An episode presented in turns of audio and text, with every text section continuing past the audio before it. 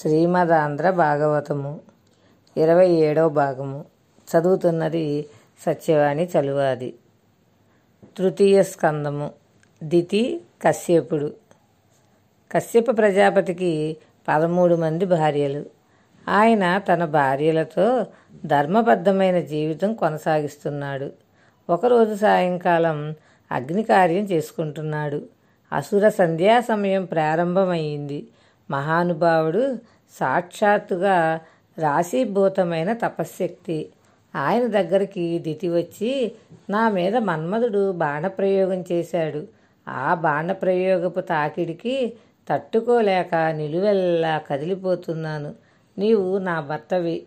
నన్ను అనుగ్రహించి నాలో కలిగిన ఈ కామావేశమునకు ఉపశాంతిని కలిగించు అని చెబుతూ ఆవిడ నేను ఇలా అడగడం వెనకాల ఒక రహస్యం ఉన్నది అన్నది.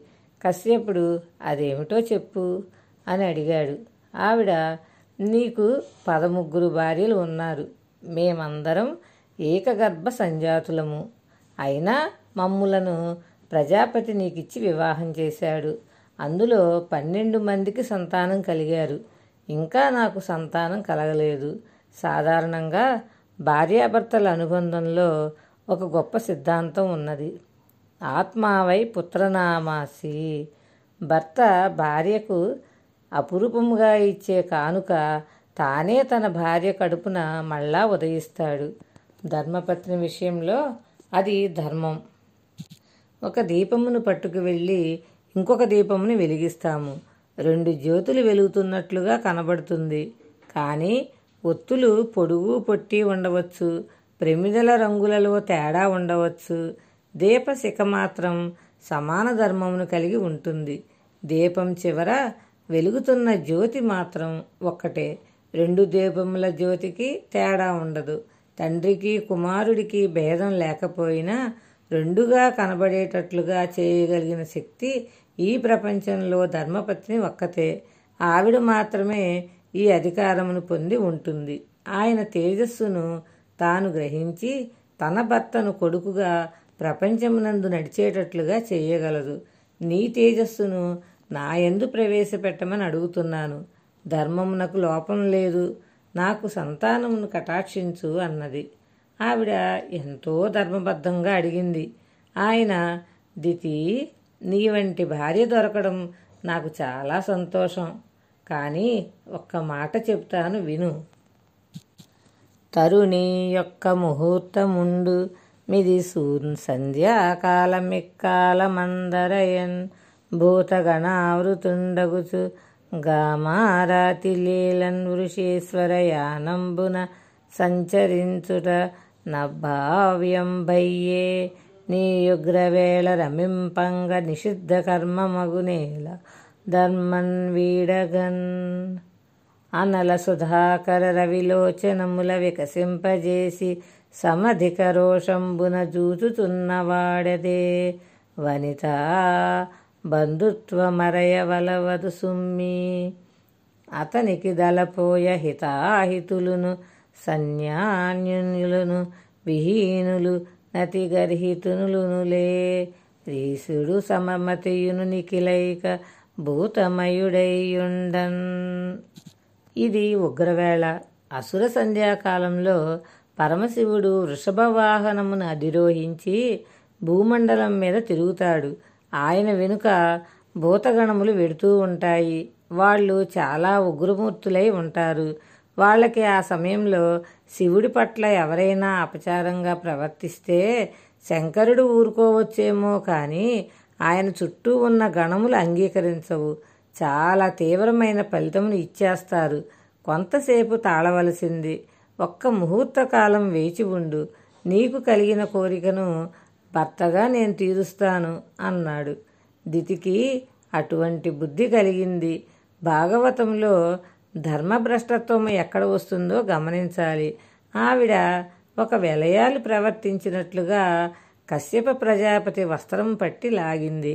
ఆయన ఈశ్వరునికి నమస్కారం చేసి తాను ధర్మపత్ని పట్ల ఇంతకన్నా వేరుగా ప్రవర్తించకూడదు అనుకొని ఆవిడ కోరుకున్న సుఖమును ఆవిడికి కటాక్షించి స్నానం ఆచమనం చేసి తన కార్యమునందు నిమగ్నుడైపోయాడు కొంతసేపు అయిపోయిన తరువాత దితికి అనుమానం వచ్చింది.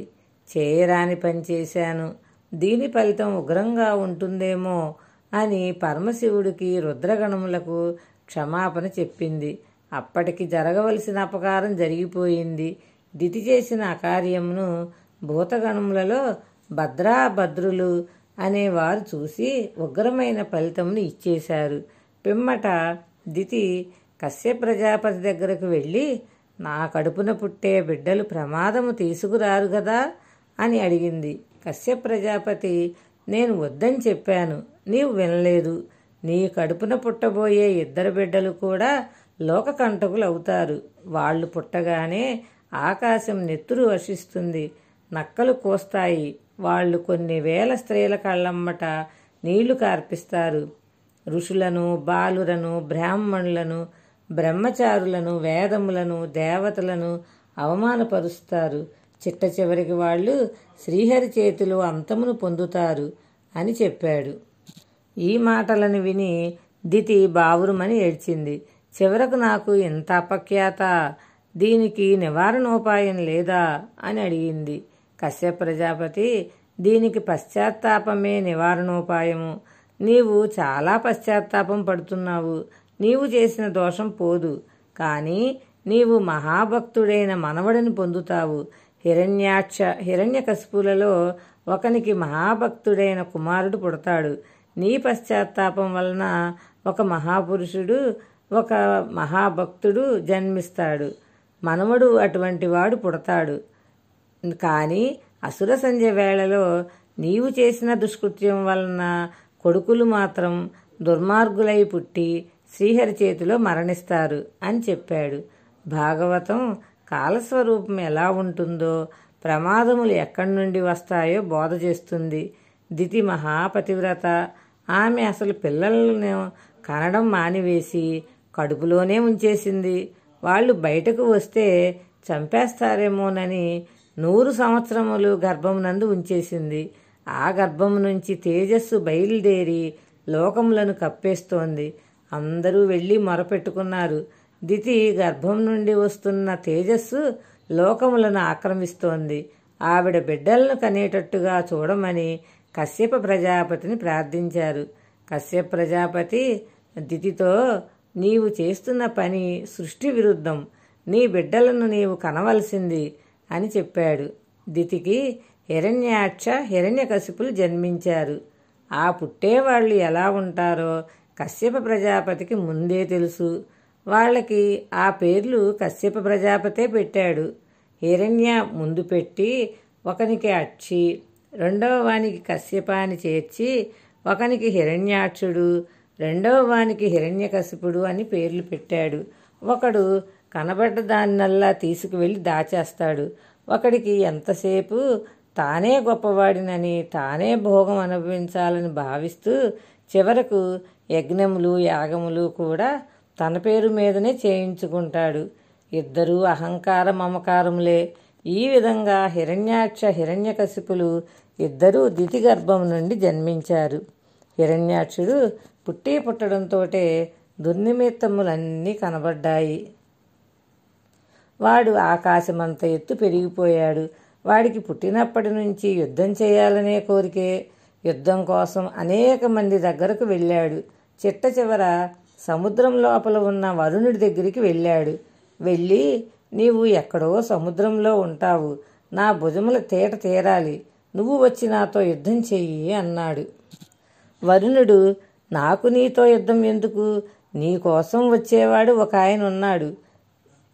నీవు ఎవరి చేతిలో చావాలని నిర్ణయం అయిందో వాడు వచ్చే సమయం అయిపోయింది. నీవు ఒక పర్యాయం సముద్రం మీదకు వెళ్ళు. ఆయన కనబడతాడు. ఆయనతో యుద్ధం చెయ్యి అన్నాడు. ఈ విషయం వరుణుడు ఎలా చెప్పగలిగాడు? అంటే దీనికి వెనుక ఇంకొక ఆఖ్యానం వస్తుంది.